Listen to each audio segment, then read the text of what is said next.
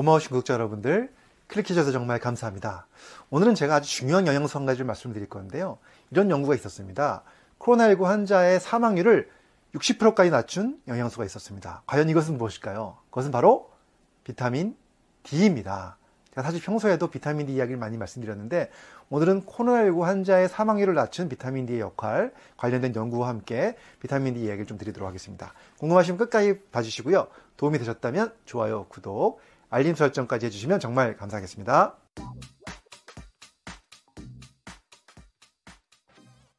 안녕하세요. 교육을 전공한 교육하는 의사 가정의학과 전문의 이동환입니다.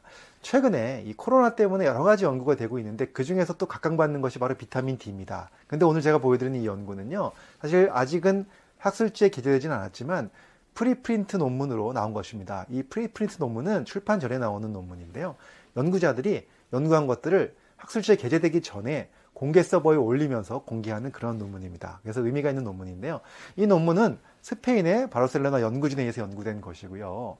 제목을 보시면 코로나19 환자들한테 calcifediol 치료를 했을 때 그 결과가 어떻게 나타나는가를 보여주고 있습니다. 자, 여기서 칼시페디올이란 말이 조금 생소하실 수도 있는데요. 이것은 바로 비타민 D가 몸속에 들어왔고 대사되는 과정에서 나오는 비타민 D의 하나의 대사물입니다. 한마디로 비타민 D의 한 형태라고 보시면 됩니다. 그래서 비타민 D를 투여한 것과 같다고 보시면 되고요. 그래서 이 연구를 보시면 코로나19로 입원한 환자 930명을 대상으로 했는데요. 그 중에서 551명은요, 이 비타민 D를 투여받았고요.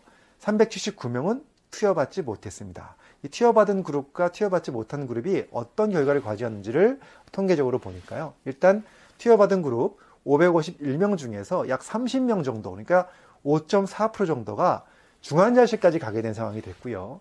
379명, 투여받지 않은 그룹 379명 중에서는요, 약 80명, 그러니까 21.1% 정도가 중환자실 갔습니다. 한마디로 투여받은 그룹과 투여받지 않은 그룹을 비교해 보니까 중환자실로 간 비율이 한 4배 정도 차이가 나네요. 투여받은 그룹보단 투여받지 않은 그룹이 중환자실로 더 4배 정도 많이 갔다는 얘기고요. 그 다음에 사망자를 비교해 보니까요. 551명 중에서 투여받은 그룹이죠. 36명이 사망을 했습니다. 사망률은 6.5% 정도로 나왔고요. 379명 투여받지 않은 그룹 중에서는 57명 정도가 사망했습니다. 약 15%가 나왔습니다. 그래서 결론적으로 코로나19 환자에 있어서 이 비타민 D를 투여하게 되면 사망률을 60%까지 낮출 수 있었다는 결론을 내리고 있고요. 또 이 연구에 보면 이런 내용들이 나옵니다. 입원하고 나서 바로 비타민 D를 투여를 시작했을 때 훨씬 더 효과적으로 중환자실로 갈 확률을 낮췄고 그 다음에 사망률을 낮출 수 있었다는 이야기를 하고 있습니다. 자, 여러분들 어떠십니까? 이 비타민 D 물론 여기서는 코로나19에 걸린 다음에 이렇게 투여한 경우인데요.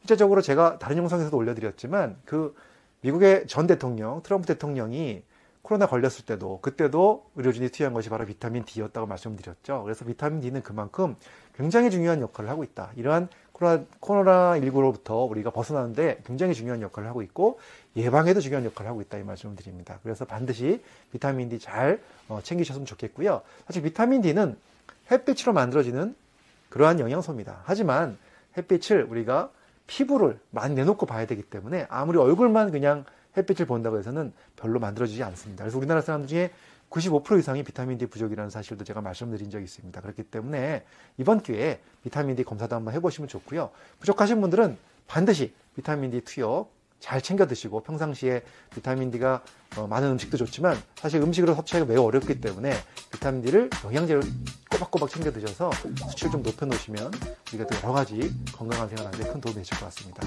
여러분들 비타민 D 잘 챙기셔가지고 건강한 생활 되시길 바랍니다. 감사합니다.